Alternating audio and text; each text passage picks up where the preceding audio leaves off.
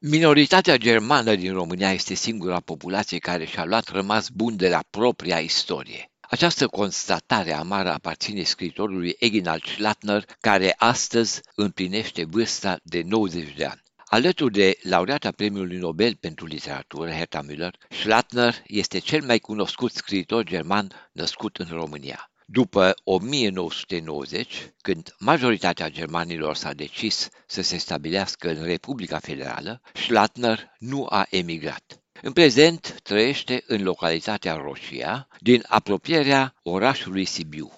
În calitate de preot luteran, mai oficiază slujbe într-o biserică aproape goală, pentru că enoriașii au plecat sau au murit în ultimii 30 de ani. Imediat după 1990, devenise ținta unor ironii xenofobe, nu numai din partea celor care au plecat. I se reproșa atunci că el nu se duce în Germania pentru că vrea să-i înlocuiască pe enoriașii sași plecați cu romii rămași în parohia sa.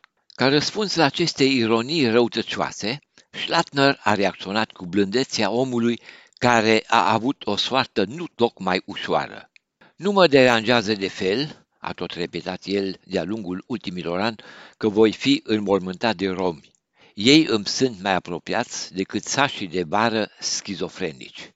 Aluzia din această replică este clară. Schlatner se referă la cei emigrați care vin în cursul verii în vizită și care, cu un aer de superioritate, nu au nimic altceva de făcut decât să se lege de cei care au rămas acolo unde s-au născut. Pe lângă aceste reproșuri sarcastice repetate, Schlatner fusese asaltat de învinuiri lansate de unii publiciști și întreținute de câțiva scriitori răuvoitori. Ofensiva de denigrare s-a întețit după ce au apărut la Viena primele trei romane, întâmpinate elogios de critica germană și internațională. Este vorba despre romanul Cocoșul decapitat, apărut în 1998, despre mănușile roșii din 2000 și despre pianul din ceață din 2005.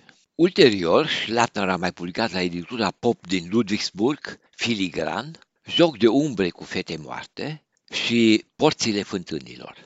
Câteva romane au intrat în circuitul internațional fiind traduse în numeroase limbi. După ecranizările lui Radu Gabrea, Mănușile roșii și Cocoșul decapitat, acum regizorul austriac Robert Dornhelm pregătește ecranizarea romanului Pianul din ceață. Un alt regizor austriac, Walter Weimeyer, a realizat în 2008 filmul documentar intitulat Despre puterea suspectării, conceput ca o replică indirectă la insinuările, mistificările și denaturările operei și biografiei lui Schlatter. Ar fi de amintit în acest context doar două exemple, filmul documentar pentru televiziunea română semnat de Lucia Hosu Longin și Dan Exulea, Demonul simplificării din 2007 și cel realizat de documentariștii maghiari Gabor Balog și Farkas Zoltan Hoidu în 2005, intitulat O trădare.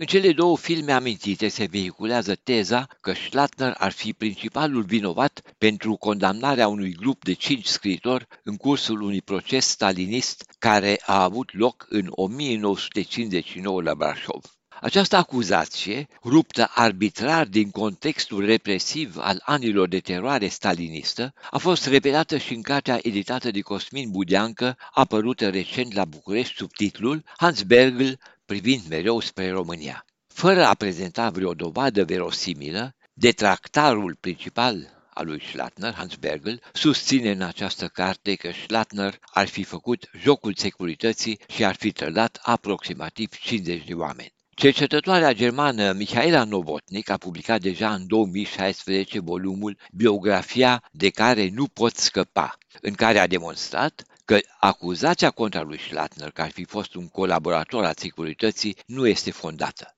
folosindu-se chiar documente contrafăcute cu scopul de a-l demoniza și a-i bagateliza valoarea literară, în jurul lui Schlatner s-a țesut o plasă de legende false. Deseori s-a trecut sub tăcere faptul că Schlatner fusese arestat în 1957 și apoi condamnat pentru nedenunțarea unor acțiuni contra regimului. Pe lângă faptul că fusese martor al acuzării în procesul intentat grupului celor cinci scritori, între care se afla și Bergel, se uită că au mai existat și alte persoane implicate în scenariul procesului care au dat declarații și au făcut depoziții incriminatoare. Întâmplările dramatice care au marcat viața au devenit subiecte literare. Toate cărțile pe care le-a publicat sunt inspirate din biografia sa. Scrie în continuare. De la Berlin pentru Radio Europa Liberă, Vilam Totoc.